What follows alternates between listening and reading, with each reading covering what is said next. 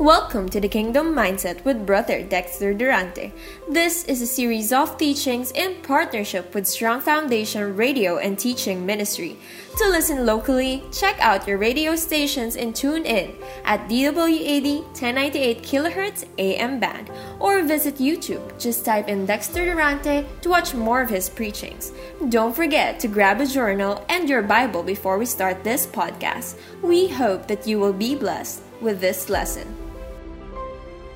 Prepare your hearts, amen, and also a, uh, offer a short prayer to the Lord and ask the Holy Spirit to fill you na kayo po mismo ipuspusin ng Panginoon because we are going to talk about spiritual things. Ano po? Spiritual po ang ating mga pinag-uusapan eh.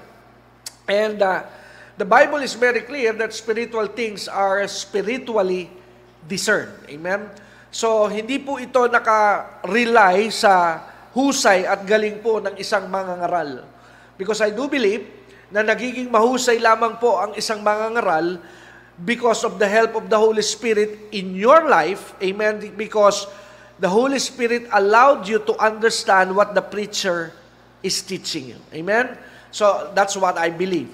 Because every preaching and teaching is only as effective and as good as it is, true and only by the anointing. Kung wala po ang anointing, then what I am just doing here is I am just a voice that you cannot understand. Amen? Kaya nga po, it is still the Holy Spirit, the best and the great teacher of the church. So tayo po'y manalangin and also get your Bibles tonight. Dakila at makapangyarihang Diyos sa aming Ama, Lord, again we come to you. And we are coming in the name of your Son, Jesus Christ, our Lord and our Savior. Panginoon, tulungan mo po kami as we start again our Bible study. Lord, open our hearts so that we may understand. And open our eyes that we may see. And open our ears that we may hear you. Salamat po sa mga revelations na muling iyo pong ipagkakaloob. Lord, again, at the beginning of this program, I give you back all the glory. Sa umpisa pa lamang, ibinabalik ko po ang lahat ng papuri hanggang sa dulo nito sa iyo pa rin ang lahat ng parangal. Salamat po, Ama. Ito po ang lahat ng aming dalangin sa iyo. In Jesus' name, Amen and Amen. Alright. So, last Friday, mag- magandang gabi po sa ating lahat. Nung nakaraang pong biyernes, eh, so tonight is August 9, so Friday is August 6. Amen? At uh, hindi po mahirap alalahanin yung Friday because uh, it is the start of ECQ dito po sa Metro Manila and MECQ sa iba't ibang mga probinsya na nakapalibot po sa Manila. But anyway, last Friday po ay uh, hindi po pangkaraniwan if you have been a follower of the ministry na atin pong uh, ginagawa sa internet, an internet Bible study. Tayo po ay madalas ay may mga series of teachings na pinag-aaralan. Serye po, we have subjects that we talk about it. Pero most of the time ay uh, natatapos po ito eksakto Friday, then Monday, come Monday, may bago po tayong subject. But uh, very rare because uh, yung ating last subject na ating pong pinag-usapan at pinag-aralan last week ay natapos po ng mas maaga kaysa sa inaasahan. We ended that up at Thursday. And so, we open our new subject on Friday, last Friday. And this subject has something to do again with the rapture. Pero bago ko po kayo ibalik do sa ating pag-aaral, ay bigyan ko lamang po kayo ng what to expect dito sa ating pinag-uusapang ito. Number one, my point number one dito po sa Bible study ng rapture is to explain to you what the rapture is all about. Amen? So ano po ba ang ibig sabihin ng rapture? And also, because I am explaining to you the meaning of rapture, we are also looking at what is the difference of the rapture and the second coming of Jesus Christ. Yan po yung coverage, by the way, nung Bible study natin last Friday. So, kung kayo po ay may time, you can, I suggest you can watch again our program last Friday kasi yun po ang ganda sa ating panahon. Pwede nyo pong balik-balikan ang ating mga broadcast. Kumbaga sa pagkain, eh, eat all you can po. Amen? Ganon din po ngayon sa Word of God. Kaya wala na pong dahilan para hindi kayo umunlad eh. Nasa atin na po yon. So dahil nga po yung first part is we are been uh, tackling and talking about the definition, the Bible meaning of the rapture. So kasabay na rin po na tinitingnan natin dyan yung difference ng second coming at rapture. Then after this ay atin pong pag-uusapan naman, still connected with the subject of the rapture, then the second subject is why should why should there be a rapture? Amen? So dahil I'm believing na pag natapos ko po yung point 1, which I am intending to finish it all tonight, ay, siyempre, sunod na tanong dyan, eh, bakit nga ba magkaka-rapture? Amen. What is the purpose of it? Then pagkatapos po na matalakay natin yan, amen, yung purpose po nung tinatawag na rapture, eh pag-uusapan naman po natin yung susunod po na subject. Sino ang mga makakasama sa rapture?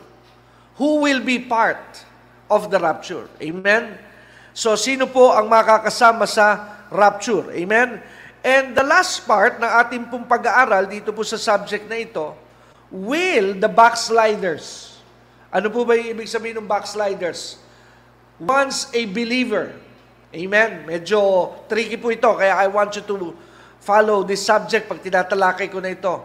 Will a backslider be part of the rapture? At kasama na rin pong pag-uusapan dyan, yung bang mga kapatid kay Kristo, will some of the brothers and sisters na They are cold when it comes to their relationship with the Lord. Yung malamig ngayon ang relasyon sa Panginoon. Yung bang tila hindi mo na makita sa gawain ng Panginoon ang anino. Amen. Pag tumunog ba ang trumpeta, will they be part of it? Amen. Na hindi na po sila nagpapakita ng kanila pong tinatawag na passion din at pag-ibig sa Panginoon. Walang pinakaiba ito doon sa simbahan sa church ng Revelation. They lost their first love. Alright? So yan po ang mga scope ng ating pag-uusapan. Now let's start now. Again, let's go back to our subject, the rapture. Last week po, last Friday, binigyan ko na po ng explanation kung saan po galing yung tinatawag ng concept ng rapture. So bigyan ko lang po kayo ng konting review, mabilis lang po ito. Nagsimula po ako sa 1 Thessalonians chapter 4, beginning verse 13 to 18 dahil nandun po yung concept ng rapture. Then in-explain na rin po natin yung pinanggalingan po nung terminology na rapture. It is a Greek word, harpazo, and it is translated in the Latin word rapturo. Now it was translated to the English word as rapture, which has a meaning to be caught up. Yung pagdagit. Sapagkat ang rapture po ay magaganap sa mga tinatawag na mga nangabubuhay pa. So pag nagatap po at dumating ang rapture, so ang mga mapapasama po dito ay ang mga nangabubuhay pa sa araw na yon na mga mananampalataya. Okay? At sabi ko rin po sa ating introduction last Friday kung bakit po napakahalaga nitong usaping ito. I am convinced that this is the next big great event that the world will hear. This will be the big news coming after the coronavirus. Naniniwala po ako na ito po ang susunod na pinakamalaking balita na yayanig sa buong daigdig na magsisilbi at magdadala ng sobrang pansamantalang maiksing katahimikan. Pag nagyari po ang rapture at pagkatapos po ng ilang minutong katahimikan, ba't katahimikan? You might be asking me. Imagine you are sitting next to your wife and all of a sudden your wife is gone. You are sitting next beside your children, and all of a sudden, just a blink of an eye, your children is gone. You are sitting at a church, then all of a sudden, your brothers, your sister, your pastor is gone, and you were left behind sitting in the pew. So it will be a moment of great silence. Magkakaroon po itong palagay ko ng ilang minutong katahimikan because the world will be shocked. Dahil marami po ang mawawala ng sabay-sabay sa araw na yon. But after na sila po ay mahulasan that something is wrong, then the next thing that will happen to the world will be crying and groaning and shouting because they have lost their loved ones in an instant. Yan po kasi yung rapture. Amen? Kaya nga po, ina-announce ko na rin po, para po ipag-anyaya na ninyo as early as today, Total, sarado po ang mga sinehan. Wala na po sinihan ngayon, lipas na. I am not making a promise, but I am hoping that come Friday, sa biyernes, sa ating po Bible study, I will be doing a film showing dito po sa ating programa. Film showing ha, para magkaroon kayo po ng idea through a movie kung paano po ba itong rapture na ito. Kaya kung may mga kamag-anak kayo, may mga mahal kayo sa buhay, invite nyo na manood po sa biyernes dito po sa BND Church Muntinlupa. 8 o'clock po tayo. Kaunti lamang po ang aking guguguli sa batian para po panoorin natin sabay-sabay yung sining ito sa atin pong mga tahanan. Okay po ba sa inyo yan, mga kapatid ko sa pananampalataya? Just comment your response kung okay ba kayo dyan sa idea na yan na sa biyernes, I will be showing you a movie para magkaroon po kayo ng idea about this concept of the rapture. Now, going back, I also do believe that the rapture is the next prophetic event that God is about to fulfill. Kasi natapos na po yung coming of the Messiah when Jesus was born. Natapos na po yung tinatawag na birth of the church. Natapos na po yung tinatawag na outpouring of the Holy Spirit. But sorry for the word, ha? yung outpouring of the Holy Spirit that happened in the book of Acts in the day of Pentecost hindi po yan natapos nung Book of Acts. It is now continue, continuous po yan. Dahil every believer that surrender their life to Jesus are given the seal of the Holy Spirit in their life. So nangyari na po ito at patuloy na ginagana po yan ng Panginoon. At yung pang-apat po na napakalaking prophetic fulfillment is the restoration of the land of the Jewish people under the control of the Jew yung pagbabalik po ng mga Israelita nangyari noong May 14 of 1948 na sila po miraculously ay nabalik po sa kanila ang kanilang lupain sa Jerusalem. Kaya nangyari na po ang mga major na ito and the next major prophetic event is the rapture of the church. Pang-anim na po eh. At yung pampito po is the tribulation. At yung pangwalo po, mga kapatid, is the millennial reign. Look at that. I don't know if this is a coincidence because uh, walo po yung mangyayari and when it comes to the eighth fulfillment, it will be totally a time of peace. Amen? Dahil dun po, tatapusin ng Panginoon sa seventh prophetic fulfillment, yung tinatawag na tribulation. After this, God will rest. At yan po ang plano ng Panginoon. Now, nakita po natin that rapture is an event na kung saan ang makakaranas po dito ay ang mga darat na nabuhay. At uh, nung biyernes, atin din pong sinimulan ng pag-aralan yung difference nito between the rapture and the second coming. Nakita po natin ang pagkakaiba. Ang rapture po ay private event, while the second coming, it is a very public event. Dahil sa rapture, the only people that will see Jesus are the believers. Pero sa second coming, everybody will see Jesus. Amen? So yun po ang kaibahan. Dahil sa pagbabalik po ng Panginoon, siya po ay makikita ng buong daigdig dahil sa ibababa sa Mount of Olives according to the book of Zechariah. And also, tinalakay din po natin kung paano po yung tinatawag na proseso na mangyayari pag nangyari po yung rapture. Tiningnan po natin yan sa revelation ng apostol na ang pangalan ay si Pablo sa 1 Corinthians 15, 50 to 53. It will be happening in a moment very quick. Then our body will be transformed from immortality. Amen? From mortality to immortality. Amen? So mapapalitan po ang ating katawang lupa mula sa katawang nabubulok, nasisira, namamatay. Pag tayo po ni-rapture at dinagit, sa ulap tayo po ay makakatanggap ng isang katawan na hindi na po nakakapitan ng sakit at karamdaman at kamatayan. Glory to God. Now, let's move on. We will now continue our study tonight. Now, nakita na po natin yung difference between the rapture and the second coming.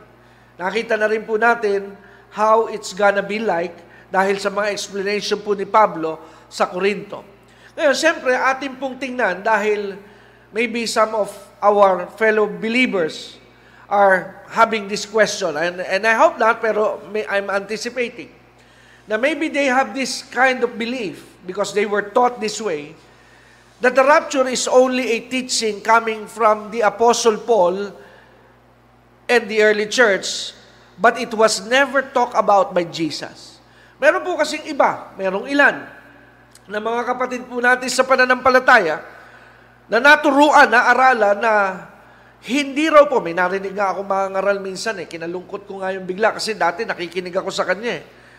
Kaso nung marinig ko ang kanya mga pagtuturo at sabi ko malaki problema, lumabas na, maraming ang problema pala. Ang ganda pa naman ng ministry, malaki po. Eh, ba't di ko nababanggitin? Pero nagturo siya ng ganito, sabi niya, ito raw ang dapat nating gawin sa pag-aaral ng Biblia. Ang atin lang paniwalaan, yung tinuturo ni Jesus. Pagturo na raw ng mga apostol, gaya nila Pablo, medyo samahan natin ng konting pagdududa. At hinamon pa niya one time, yung kanyang mga tagapakinig, sabi niya, sino ba ang mas paniniwalaan natin? Si Pedro, si Pablo, o si Jesus? Sabi niya, dapat si Jesus. Kaya kung medyo may merong error at merong uh, discrepancy, sinasabi ni Paul sa tinuro ni Jesus, then huwag natin paniwalaan si Pablo. Si Pablo lamang yun eh. Well, I beg to disagree. Because the Bible has no error. Hindi po pwedeng magka-error ang Bible. Maybe you have, have an error interpreting the Bible. Pero the whole Bible itself, hindi po ito pwedeng magkaroon ng discrepancy. Because the real author of the Bible technically is only one. It is the Holy Spirit. Dahil napakaliwanag po ng Biblia na sinabi po sa isang bahagi ng sulat, I believe, sabi ni Pedro, that the Bible was written in this manner that holy man of God were, were urged to write everything that you are reading in the Bible under the guidance of the Holy Spirit.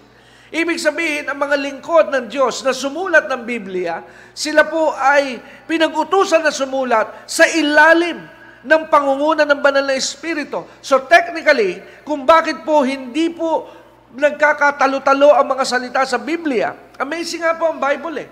Dahil karamihan po ng revelation sa Bible, yung mga authors, they did not live at the same time in their generation. Halimbawa, si Moses, hindi po siya nabuhay sa generation ni Abraham. And they have no chance na sila po ay magkakita at mag-compare notes on what they believe. But amazingly, when they wrote something about God, wala po itong pagtatalo-talo. Bakit po?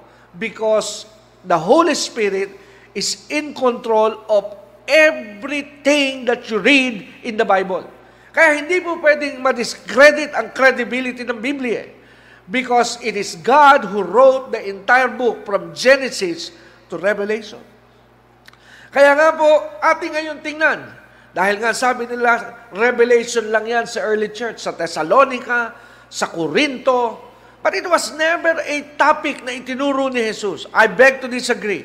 Let's go to Luke chapter 17 and let us read it for ourselves tonight as we study. Remember, we are studying the Bible not to be entertained. We are studying the Bible to know the truth. Because when we know the truth, the Bible said the truth will set us free. Amen? Kaya kung ikaw rin lamang ay maghahanap ng pakikinggan na natuturo na salita ng Diyos, Go to the to the ministry where the truth is being told. Bakit po? Because only in a ministry that preach and teach the truth, there is freedom. Pag wala po ang katotohanan, bulahan po yon. Everything is an emotional preaching because it holds no truth and wala po sa tamang doktrina. Kaya balikan po natin ang Luke 17. Let's go to Luke 17. I'll be reading this from the New Living Translation. I think almost everything I'll be reading tonight is coming from that translation. Ang sabi po sa Luke 17, verse 25, dito ko po sisimula na, tingnan niyo po because Jesus is the one teaching here. So our objective is to look into the scripture. If the rapture is only a revelation of Paul and the New Testament church, or is, it is not being taught by Jesus when He was here. Tingnan po natin, tinuro ba ito ni Jesus? Let's go to Luke 17. Let's start, I'll start in verse 25. Will you follow me there? Ang sabi po sa verse 25, Luke 17, this is what we will be reading here. But first, Amen? Ang sabi po ni Jesus, the Son of Man is referring to Himself. This is a prophetic word coming from Him. The Son of Man must suffer terribly and be rejected by this generation. Ano sabi ni Jesus? Ngunit, bago po mangyari ang iba pa, o una sa lahat, na sabi ni Jesus, ang anak ng tao, si Jesus po yun. Sabi niya, magdurusa siya ng terrible, kaka, sobrang kahirapan ng kanyang daranasin. At siya po ay hindi tatanggapin ng henerasyon na kanyang dinatna. Is that thing fulfilled? The answer is big yes. Kaya nga nagsimula po si John sa John chapter 1. Ano po ang sabi ni John sa kanyang pagbubukas ng kanyang aklat sa Gospel of St. John chapter 1? He came to his own, but his own received him not. So nung dumating po si Jesus sa bayan ng Israel, Jesus will never receive 100% by the Jew. Amen. In fact, at first, ang dami niyang followers dahil they follow Jesus because of the miracle. Pero nung dumating na ang gipitan, yung ding mga nagsisunod kay Jesus na sumunod dahil sa himala, ang karamihan sa kanila ay naroon sa plaza nung araw na yon at sila rin yung mga kasama ng sumisigaw, ipako siya sa krus. Kaya nga po yan ang lagi nating ibinababala sa mga kapatid na sa ating nasa modernong panahon. Let us not just follow Jesus because of miracle. Huwag lamang po tayong susunod sa Panginoon dahil may magagawa siyang pagpapagaling sa iyong buhay Paalisin ka niya sa tinatawag na kahirapan at ikaw ay kaya niyang ayusin ang iyong buhay. Lahat po ito'y totoo. Hindi ko po sinasabing hindi nagpapagaling si Jesus. Hindi ko po sinasabing hindi nagpapaunlad sa ang Panginoong Jesus. Lahat po yan ay kayang gawin ng Panginoon. In fact, sa akin pong paniwala, yan ang pinaka-chicken kung sa salitang kalye na kayang gawin po ng Panginoon. Ang payamanin ka, ang pagalingin ka, yan po ang pinakamadali. Sapagkat kung meron man, kung lack of a better words, ano, kung meron mang magiging mahirap sa Panginoon, pero I believe, wala po. Pero ang isa sa aking paniwala, na kung sa ay mahihirapan, yun ay walang iba nung ibayad ng Diyos Ama ang kanyang anak sa krus ng Kalbaryo at nang ialay ni Jesus ang kanyang sarili para sa, sa kabayaran ng ating mga kasalanan. Kaya nga po, kung naibigay ng Panginoon, kaya nga sabi ng isang bahagi ng Biblia, if God can give His Son, if He can give you His Son, how, he will, how will He not give you all things? Glory to God. Kung naibigay nga daw ng Ama ang kanyang kaisa-isa't bugtong na anak sa krus ng Kalbaryo para mamatay, Amen? Namatay po si Jesus, not for you, but He died as you. Amen? namatay siya na parang ikaw yung dapat mamatay, pero inako niya yung kamatayan. Hallelujah. So kung nagawa po ng ama na i-give up ang anak, hindi kaya madali sa kanyang pagalingin ang iyong sakit at karamdaman. Hindi kaya napakadali na ikaw po ay palayain sa kakapusan ngayon. Amen? Pero hindi nga po yun ang objective. Kasi the major objective of Jesus is to give you eternal life. Ang bigyan po tayo ng buhay na walang hanggan. Ang salita kong ginagamit dyan, yung ikaw ay bigyan ng malusog na katawan, yung ikaw ay bigyan ng maayos na buhay, perks na lamang po yon ng pagiging mong mananampalataya. But we don't follow Jesus for the miracle. Hindi po natin sinusundan si Jesus dahil sa himala, kundi atin siya sinusundan dahil sa ang ating tagapagligtas Diyos, Panginoon, at may dala ng ating buhay na walang hanggan. Kaya pag naroon ka sa ganung frame of mind, dumating man ang mga pansamantalang pagsubok, hindi ka magdududa sa Diyos. Yung iba, nagdududa na sa Diyos eh. Bakit? Kasi akala ko ba pag nasa Diyos, hindi na magkakasakit? Akala ko ba pag nag-iikapo, hindi na maghihirap? Eh, ba't may kapos ako? Ang dami ko na naibigay sa basket ang dami ko na naibigay sa sahig.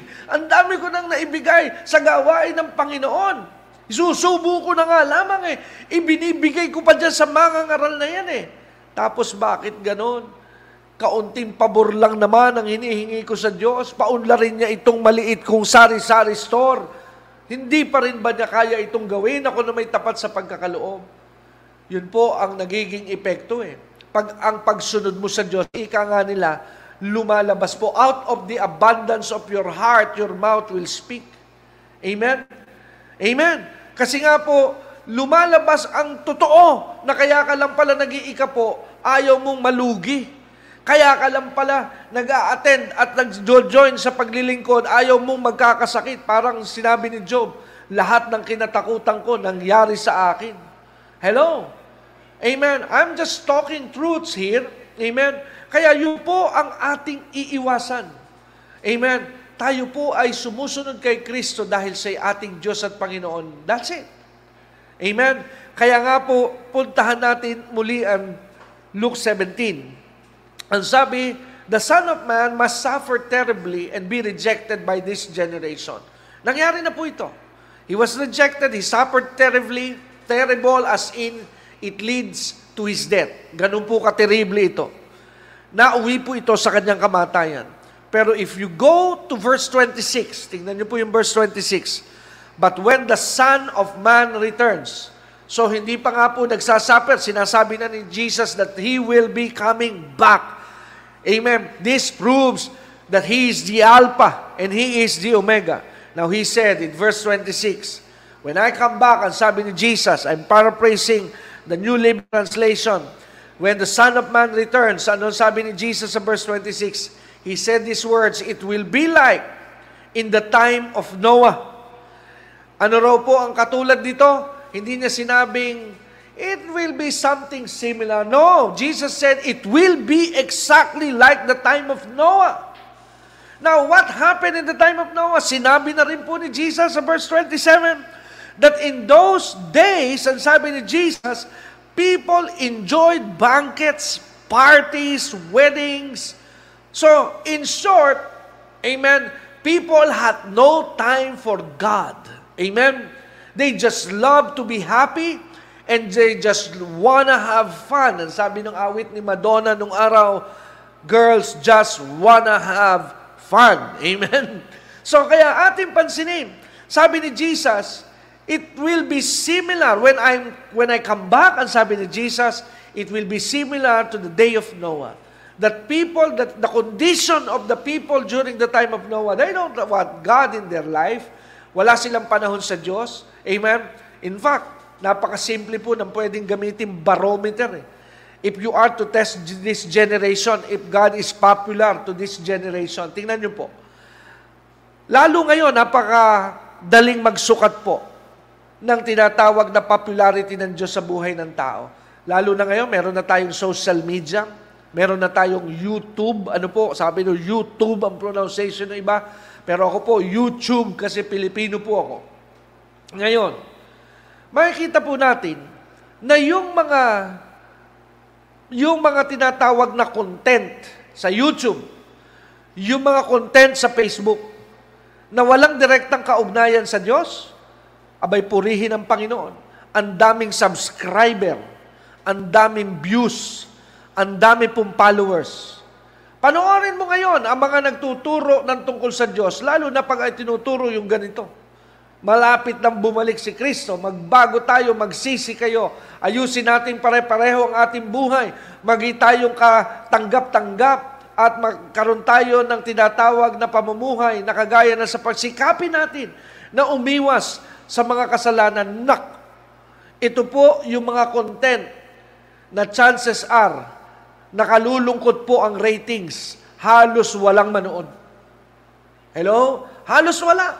Amen. Talaga naman pong kumbaga sa pera, baryang-barya ang mga mabibilang mong nakatuon at nakikinig. Kaya nga po ako'y naniniwala. Kayo na mga nagtatangkilik ng mga ganitong mensahe, hindi na po kayo pangkaraniwan. Masasabing kayo po yung pamilya ni Lot nakakaunti nung panahon ni Lot ang nakapasok sa arko dahil the rest of the people in the generation of Noah, sorry, not Lot, of Noah, they don't have a heart and passion for God and to be right with God. But you, you are different. Ikaw ay kakaiba. Pambihira ka. You are a different breed. Bakit? Because you want to please God. You want to pursue the things of God. Pambihira ka na. Kasi yung iba, hindi mag-aaksaya sa kanilang salita. Nag-aaksaya ako ng panahon na manood ng ganito eh. 8 to 9.30. Eh, ang dami kong panonoorin sa Netflix. Ang dami kong panonoorin sa YouTube. Marami akong pwedeng gawin. May mga games pa ako na pwedeng laruin. Meron akong mga, ano ba laro, ano ba laro ngayon? Call of, ano ba? Hindi ko alam na. Ano mga ML. Marami ba, ma, ma, maabala ko sa ML eh. Diyan sa mga laro na yan, na akin nilalaro. Kaysa ako'y makinig sa mga ngaral na kagaya niya na walang sinabi, kundi babalik na si Jesus, walang sinabi, kundi ayusin namin ang buhay. Nako, maglalaro na lang ako ng ML. Kaya nga, sabi ko po sa inyo, sa panahon ngayon, pag ikaw ay nagtuturo tungkol sa pagbabalik ng Panginoon at ng pagiging maayos na buhay ng isang tunay na Kristiyano, you will look like a jerk and a fool. Pero pag nangyari po ang rapture, believe me, we will all be a genius to them. Magiging po tayo genius because everything we said, it come to pass. Right? Kaya sabi po dito ni Jesus sa panahon daw pong yon, verse 27, sa panahon ni Noah, until the day Noah entered the boat, and then the flood came and destroyed them all. So kaya ako po'y naniniwala, Jesus, mga sabihin niyo, I don't think rapture was being talked about there. No, that's rapture. That's not the second coming. Believe me. Why?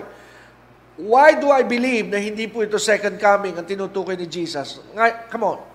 Mahabang panahon na po ang ginugugol ko sa pagtuturo sa inyo that the second coming of Jesus will be preceded by the tribulation. Ang ikalawang pagbabalik po ni Jesus ang una pong senaryo, tribulation. Bago po bumalik si Jesus sa second coming, dadaan po ang daigdig for seven years ng tribulation, judgment. Anong information na nakuha natin sa tribulation? It will be a crazy day here on earth. The sun will not shine, the moon, ito lang ngayon ilan ha, hindi na magpapakita ang liwanag sa buwan, ang mga bituin babagsak, the earth will be shaken, shaken, One-third of the planet's water will be polluted. Amen. One-third of the planet's land will be burned into fire. Amen. Not only that, the Antichrist is here. Narito ang Antikristo and he wants to put a mark on every uh, uh, believer to believe on him. So, very persecuted po ang panahon. Now, tell me, kung sinasabi po ni Jesus na katulad ng panahon ni Noah, ang pagbabalik ng ating Panginoon, if this is the second coming, then tell me, ang sabi po sa New Testament Revelation that the second coming will be preceded by the tribulation. Now, pag nasa tribulation po ang panahon ng tao, sa tingin mo makakapag-banket ka pa? Sa tingin mo makakapag-call ka pa ng party? Sa tingin mo makakapagpakasal ka pa, hindi na sumisikat ang araw? hindi na nagpapakita ang liwanag ng buwan, nagsisibagsakan na ang mga bituin, meron pa kaya na magpapatawag ng party? Meron pa kaya na magkokol ng wedding sa Tagaytay pag ang daigdig po ay walang tigil na ang paglindol at ang kalahati, one-third, sorry, one-third of the earth is burning in fire and one-third of the rivers are already polluted. There is no clean and fresh water to drink. Hallelujah! Pwede ka pa bang magkapag-banquet? Amen. Pwede ka pa bang mag-party? Pwede ka pa bang mag-wedding? It will be impossible. It is not happening. Kaya ang tinutukoy po rito ni Jesus sa Luke 17, 26 or 27, this is not the second coming. This is the rapture. Kaya pinakikita po rito na bago po dumating ang ulan, nasa, nasa na si Noah? Nasa loob na ng arko. Amen. Basahin nyo paulit-ulit. Kung hindi kayo tiwala sa akin, puntahan nyo ang istorya sa Genesis. Hindi po napatakan ang katawan ni Noah at ng kanyang pamilya ng kahit isang ambon. Kaya nasabi nilang umaambon na, pumasok na tayo. No, hindi pa po nila nakita ang pagpatak ng ambon, nasa loob na sila ng arko.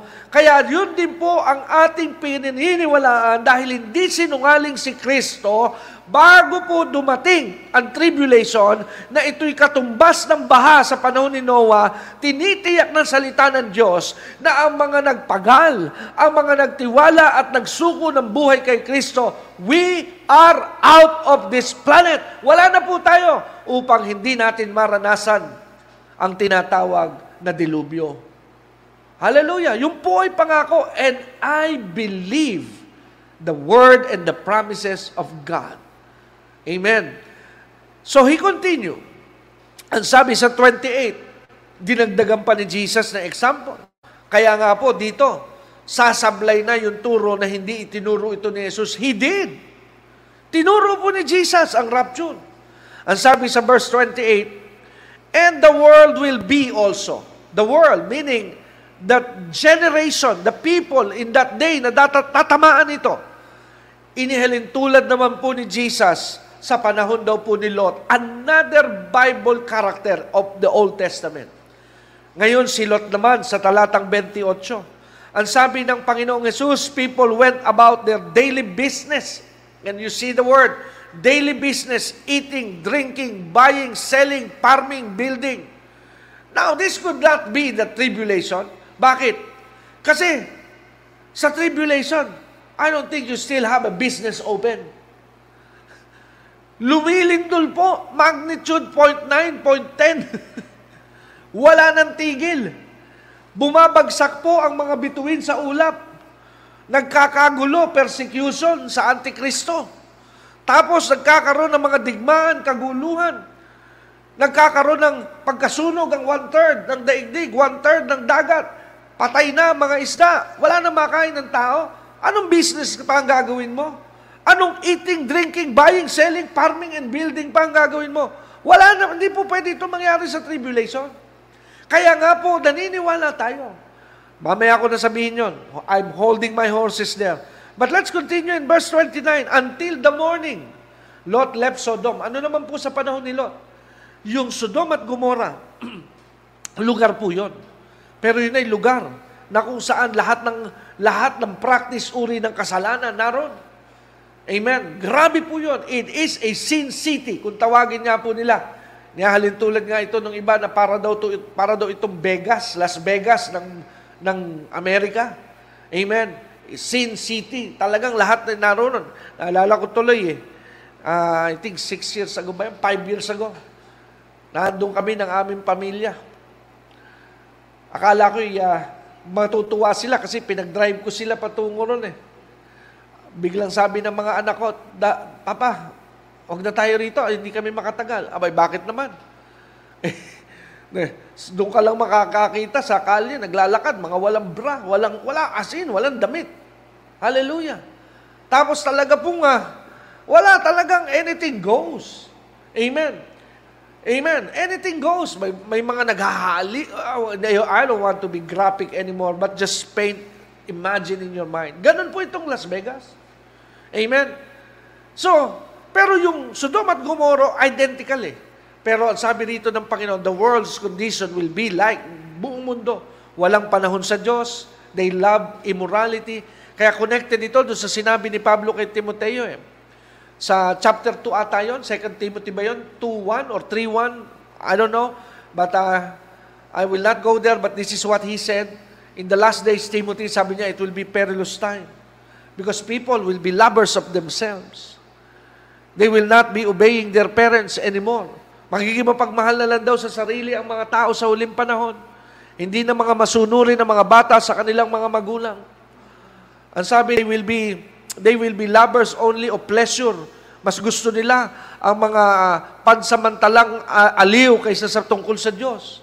At ang mga uri naman ng Kristiyano, amen, ay merong anyo ng kabanalan banal sa simbahan, pero pag uwi sa bahay, imburnal. Sabi nga na miss ko kanina, ah, kahapon ata, sabi niya, ang kailangan talaga, you are not just a confessing Christian, you must also be a practicing Christian. Ulitin ko, ang ganda nun. Sinabi niya nung kami nag-uusap sa aming kwarto. Ang sabi niya, hindi lamang confessing Christian eh. But you must also be at the same time a practicing Christian. Marami po kasi confessing Christian. Kristiyano dahil nasa church. Kristiyano dahil nasa uh, nasa surrounded siya ng mga mananampalataya. May pero pag uwi niya sa kanilang bahay, pagpasok niya sa kanilang opisina, pagsama niya sa kanyang mga kaibigan, abay kasi laswadin ng kanyang mga kaopisina ang mga biro na lumalabas sa kanyang bibig. Kasing uri din ng buhay. Kaya pagka tiningnan mo, sila doon na sa kanilang mga uh, community na kanilang binalikan, hindi mo na mawari kung sino ba ang anak ng Diyos at anak ng demonyo. That is the truth. Hello? So you must not be a confessing Christian only, but you must be at the same time a practicing Christian. Hello? Eh, pastor, ang dami na kasi nang hindi gumagawa ng ganyan eh. I don't care. Amen? Ang lagi ko nga pong paniwala, kung tayo na lamang po ang gumagawa nito, come on, let's do this. Dahil sabi ng Panginoon, maluwag ang malapad, maluwag ang daan patungo sa kapahamakan, ngunit makipot ang landas patungo sa kalangitan. Narrow is the way. Kaya nga po, sa panahon ng Sodom at Gomorrah, I hope you're learning something today. Sabi ni Jesus sa talatang ito ng 29, Until the morning, Lot left Sodom. Kasi nga po, di ba, if you know the story, pinadalhan ng Diyos ng mensahero through an angel si Lot at ang kanyang pamilya. You have to leave. Kailangan mo nang umalis. Sabi ng, ng anghel kay, kay Lot, dahil we are about to burn this city with fire. Amen? Pero sabi ng Biblia, ang sabi sa Biblia, si Lot, bag, tingnan niyo po, balikan niyo yung istorya. Parehas halos nung kay Noah. Lumabas man ng Sodom at Gomorrah si Lot dahil nagsisimula ng pumatak ang apoy mula langit? No. Wala na po ang pamilya ni Lot bago po pumatak ang apoy. Kaya this is same thing as rapture. Bago po dumating ang tribulation, the believers are already gone. Glory to God. Amen. Kaya nga sa Genesis 19, isi-share ko po ito sa inyo. Sabi sa Genesis 19, ito yung story ni Lot eh. Ang sabi ng verse 15, ha, ito yung eksaktong nangyari sa Genesis 19, verse 15. Basahin po natin para magkaroon tayo ng visual graphic sa ating isipan what exactly happened according to the book. Ang sabi ng Genesis 19:15, and at dawn, the, the next morning, the angels became insistent nag insist na yung angel. Harry, sabi nila kay Lot, they said to Lot, take your wife and your two daughters who are here, get out right now or you will be swept away in the destruction of the city. Pinaalis na sila dahil baka madamay sila.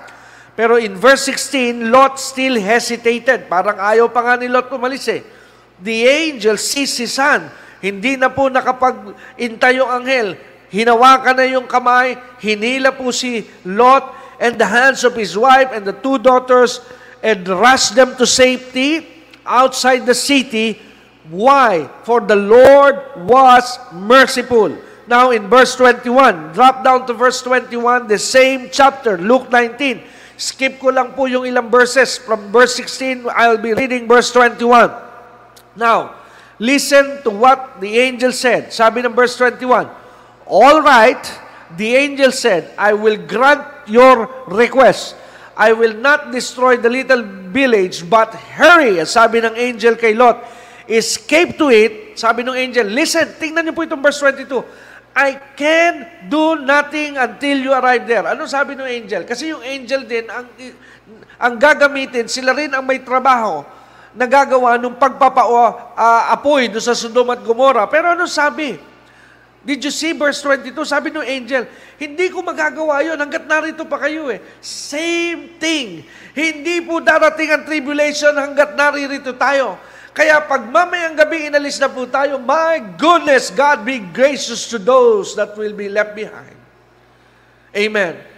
Dahil pagkatapos po na alisin ang simbahan, gaya ng panahon ni Lot, babagsak po ang apoy. That's the tribulation pagkatapos uh, alisin ng pamilya ni Noah, saka po papatak ang ulan, that is, amen, a, an equivalent, a parallel, a resemblance of a tribulation. Right? Now, kaya pagdating sa Luke 17, this, this is This is the next thing that Jesus said. Nasa Luke 17 pa rin po tayo. Ha? We are not leaving another chapter from the Gospel of Luke. This is still Jesus teaching here. Ang sabi po sa verse 31, after nasabihin ni Jesus yung example ni Lot, example ni Noah, this is what he said in verse 21. And on that day, ang sabi ng Luke 17:31, on that day, what day? Amen. When I return. That's the context eh. Di ba? Galing po tayo sa context sa verse 26, Luke 17, when the Son of Man returned. So ito yung konteksto. Ito yung subject. Ito yung pinag-uusapan dito. Hindi nagbabago ng kwento si Jesus. Ang topic po rito is His coming. Binigyan niya ng halimbawa, panahon ni Noah, panahon ni Lot. Pero pagdating sa verse 31, dinagdagan niya ng detalye. Ang sabi ng Panginoong Jesus, sa araw na yon, pag ako'y bumalik, ang sabi rito ni Jesus, ha, a person on the deck of a roof must not go down into the house to pack. A person out in the field must not return home. Meaning to say, there is no time. Time will not be on your side. Glory to God. This is so powerful. Amen. Pag dumating po ang rapture, time will not be on your side.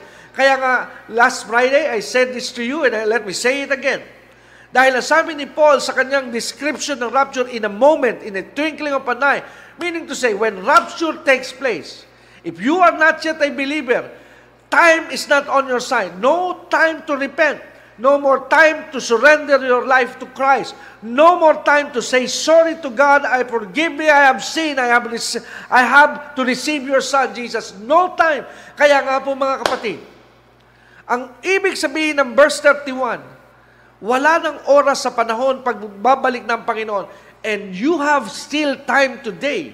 May oras ka pa ngayon para kilalanin, tanggapin, at paghariin sa iyong buhay si Jesus. I am not asking you to join a church. I am not asking you to join a religion. You can you can you can decide to go to any churches you want to. But I am not interested na ikaw po ay sumali sa relihiyon o sumali sa isang simbahan o organisasyon. But what I am telling to you and saying to you right now is you have to have Jesus in your heart. You have to make Him your Lord and your Savior.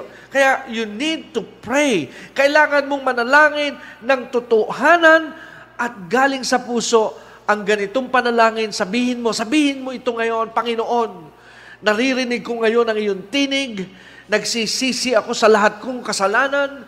Panginoong Yesus, pinapapasok kita ngayon sa aking puso at ipinapahayag ng aking labi na ikaw ay aking Diyos, Panginoon at aking tagapagligtas. At naniniwala ako na walang ibang daan patungo sa buhay na walang hanggan, kundi ikaw lamang, Jesus. Sa pangalan ni Jesus, Amen. If you pray that prayer tonight, you are already saved. You are already booked into the kingdom of God. You are already booked in the rapture. Congratulations. And may the Holy Spirit fill you as you wait for that flight that God has scheduled for you. Kaya sabi sa verse 32, glory to God. Ang sabi sa verse 32, remember what happened to Lot's wife. Bumalik do si Jesus. If you cling to your life, you will lose it. Amen? And if you let your life go, you will save it. Ano ibig sabihin ni Jesus? Sabi ni Jesus, matuto kayo sa nangyari kay Lot. Amen. Pag pinahalagahan mo ang buhay, minahal mo ang sanlibutan, amen, you will lose your life. Pero ano sinasabi ni Jesus when you let go? Dahil hindi na po popular at normal ngayon ang hindi nagmamahal sa mundo. Mas marami na yan eh. Pero pag minahal mo ang Panginoong Yesus at ang mga bagay tungkol sa Diyos, amen, you let go of your life. Yan po yung ibig sabihin nun eh. Amen? Kasi at totoo naman to eh. Pag nagsimula kang sumunod kay Kristo, marami kang tatalikdan. And that is a fact. Hindi ko na po itatago sa inyo ito. Amen? Remember this. Christianity is not yet a crown, but right now it's a cross. But in the millennial reign, the cross will be replaced with a crown. Pero habang narito po tayo sa daigdig, it's still a cross. But when we cross this life, it will be a crown. Kaya nga po, pag dumating ang rapture, we are on our way to our crown because the cross had been done. Pero sa ngayon, marami po talaga tayong i-give up. When you become a Christian, you need to give up those things that are not glorifying God in your life. Totoo po yan. Ako po, nung naging ako mananampalataya, there are so many things that I have to let go. And some of them are my friends. Kasi I cannot hang with them anymore. Kasi hindi na kami parehas ng pinaniniwalaan. Kaya yung mga dati kong barkada, kaibigan, I can hang with them anymore. Kasi hindi na ako pwede sumama sa mga gimmick nila eh. Amen? So ngayon, sa mga taong kasama ko nung araw sa gimmick, they think I lose my life. Oh, alam mo, may mga kantsaw pa nga noon eh. Alam mo ba ang namimiss mo pag hindi ka sumasama sa aming gimmick? Amen. You miss the, the real meaning of life. Pero ako po'y nalulungkot. Because they think that that is life. But the true life can only be found in Christ. Kaya nga po, pag nababalikan ko ang mga tao na hindi pa rin nagsusuko ng buhay sa Panginoon, this is, I'm This is now what I'm saying. You're missing life. You are missing the true kind of life. Kasi hindi po ang tunay na buhay ay yung buhay na wala kay Kristo. Kaya nga hindi po, no wonder Jesus said, apart from me, you cannot do nothing. Ibig sabihin ni Jesus to be simplified. Without Jesus, you have no life. You think you are alive, but no, you're dead. Dahil magkakaroon ka lamang po ng buhay pag ang iyong buhay ay sinuko mo kay Jesus. Kaya nga sabi po rito, sa verse 33, if you cling to your life, you lose it. And if you let your life go, you will save it.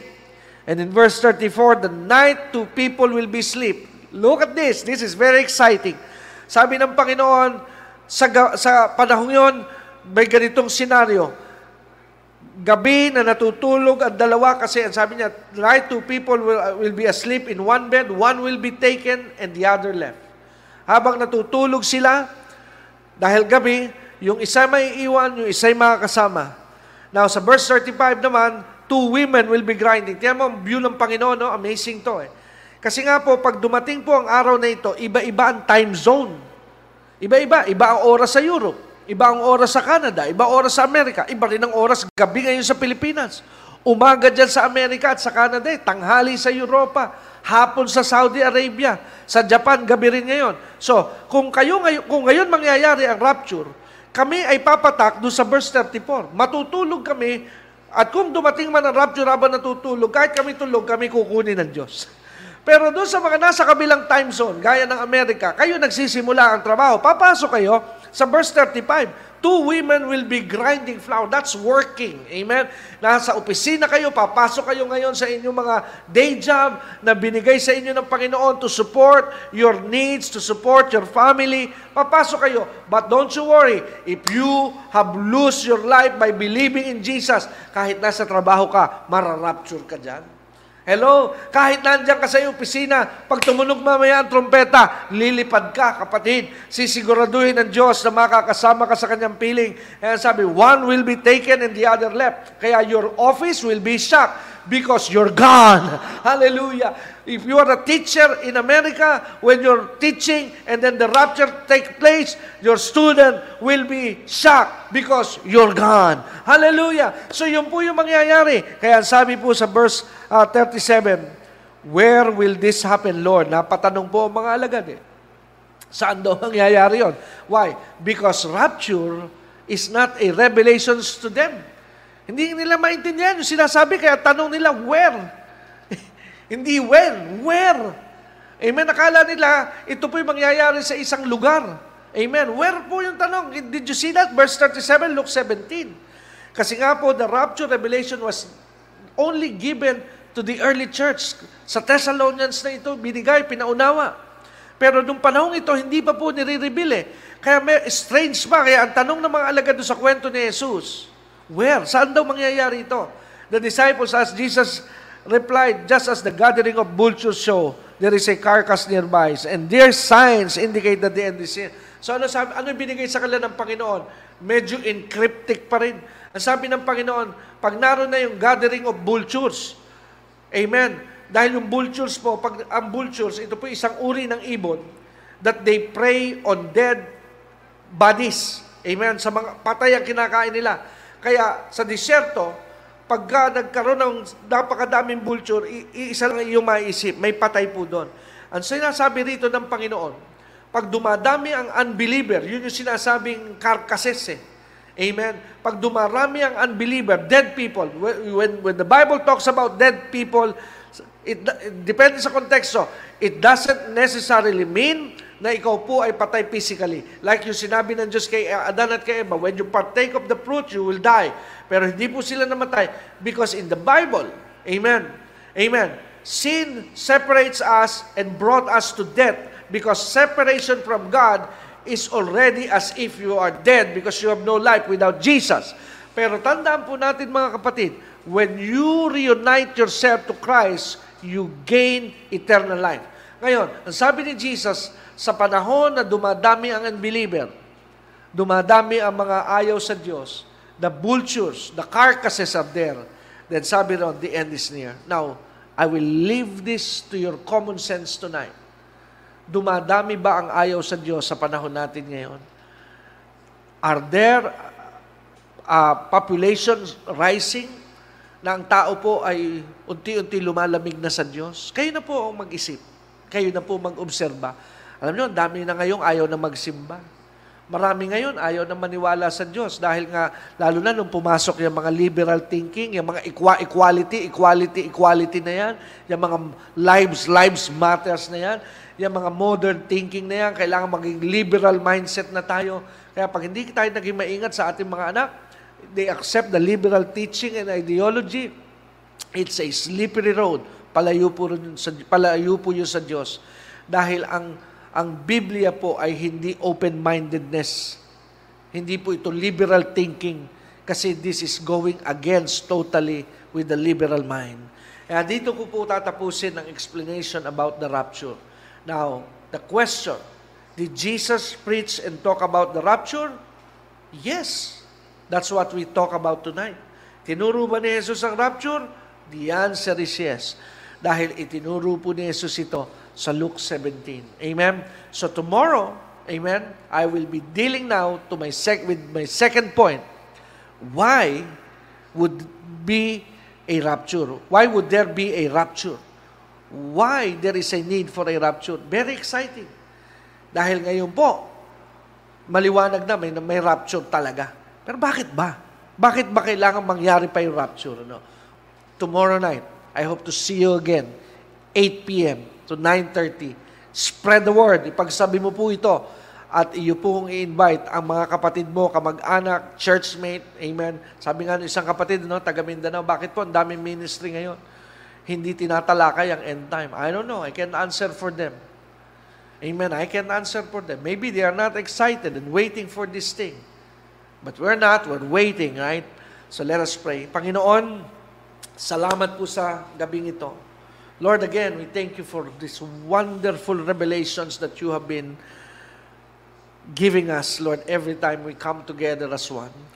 Dalahin ko po na mga binhi, ang mga salita na napakinggan na hindi po mawala. Pagyamanin mo ito sa kanilang puso. Salamat po, Ama, in Jesus' name, sa iyo lahat ng papuri. Amen and Amen. So purihin po ang Panginoon, mga kapatid. So sumapit na naman po tayo sa dulong bahagi ng ating gawain. Ano? Salamat po, napakabilis ng oras ha. 9.34 na po. Salamat sa mga nanood, salamat sa mga nasa Facebook and YouTube. Thank you sa lahat po ng mga nag-share at nagpa-participate sa ating gawain. Alam nyo, nakakatuwa yung mga comment nyo. After po pinapanood ko yung, yung mga comment at binabasa. I'm really blessed. Ha? Salamat po sa inyong mga messages na pinopost and also your prayer request. Thank you very much for trusting the ministry. And also, pinasasalamatan ko po rin ang lahat ng mga nagdo-donate sa ating ministry. Sabi ko nga po sa inyo, ang ministry po na napapanood ninyo, wala pong wala pong bayad ang pangangaral. Ngunit yung paraan, ano, yung, yung, yung, yung technology na ginagamit ko ngayon dito, yung subscription na nag-host kung bakit napapanood tayo na sa bayan sa YouTube at sa uh, Facebook, yung, yung, yung, mga, yung, yung mga ginagamit po natin. May mga bayan pong monthly na sinisingil po sa atin. And also, we have staff. Ano po, may mga katuwang tayo na kailangan suportahan natin din. May mga mission din tayo, may mga pagtulong tayo. Hindi na lang natin pinipicturean yan, binobroadcast. Yung ang uh, pag-extend ng tulong ng ministry sa mga nangangailangan. We're doing that. Kaya nga po mga kapatid, wag naman pong uh, tulutan ng Panginoon. Hindi ko po kayo kinukonsensya, but this is real talk. Kung sa isang araw hindi nyo na mapanood ang ministry ito na nagbo-broadcast, siguro nagkaroon ng financial problem at nagtuloy-tuloy. Or, sana hindi financial problem. Sana na-rapture na. yung nagtuturo at yung mga kapatid na nasa likod dito. Sana yon ano? Pero wag na wag namang nawa ang naging dahilan ay dahil hindi na kaya suportahan ang mga tinatawag na expenses. Kaya ako'y nagpapasalamat dahil sa inyo na mga partners. Kayo po kasi nagtulong-tulong para po makapagpatuloy tayo sa himpapawid. Kaya salamat po sa inyo, sa inyong generosity. Ang Diyos na po ang magbalik at magpala ng siksik, liglig at umahapaw sa inyo. Sabi nga ni Pablo, My God supply all your needs according to His riches and glory by Christ Jesus. Again, thank you for believing in the message. Salamat sa paniniwala ninyo sa mensahe na daladala ng ministry ito. Dahil tayo lang po ay nag exist dahil sa misyon at sa, sa mensahe. Kaya kung wala pong misyon at mensahe, hindi tayo magtatagal ng ganito. Pero dahil may misyon at may mensahe, pinahintulutan ng Diyos na tayo lumawak, lumawig, at makarating pa sa ibang bansa ang mensaheng ito. Kaya salamat sa inyong mga partners ko. Malaki man o maliit yan pag tayo po'y nagtulong-tulong, na iraraos po at nakapagpapatuloy ang misyon. God bless you ha. Pagpalain po kayo ng Panginoon again. Ako po ay pansamantalang magpapaalam and I will be seeing you tonight. I'm hoping tomorrow you'll be back. Amen. 8 to 9.30 the same dito po sa Facebook at saka sa YouTube. Again, my name is Brother Dexter Durante po. At kayo'y nanoon sa Strong Foundation Radio Internet Teaching Ministry. Again, Let me remind you, Jesus is coming back. Anytime now. Amen. The rapture is too close. And reminding you that a true believer will always walk by faith, not by sight. Good evening, good night, and good morning po sa lahat ng nasa ibang bansa. Pagpalain po tayong lahat ng Panginoon. Thank you for tuning in with us. If you wish to support the ministry, you could send us your love gifts through bank. Account name, Dexter Durante.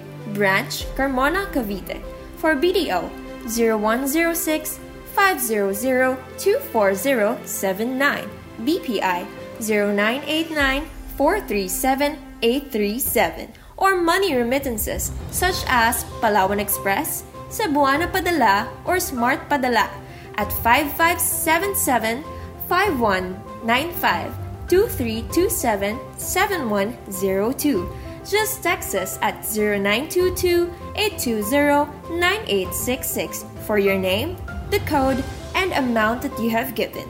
We declare for God's favor to be upon you. And don't forget, in this life, you should always have a kingdom mindset.